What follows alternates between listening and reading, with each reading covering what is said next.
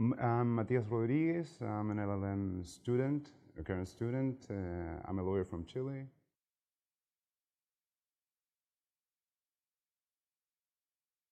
What's most interesting is uh, they're intellectually very challenging and they present uh, uh, questions and analysis that are not very frequent, at least in my jurisdiction or in the way that we were educated. That's basically done from the perspective of, uh, of reality.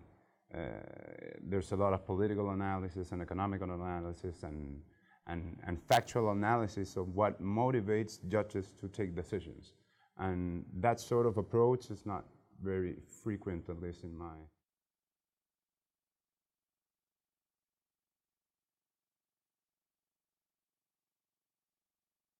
students from different jurisdictions is one of the greatest assets, in my opinion, of the program, basically because you can contrast legal institutions from different point of views.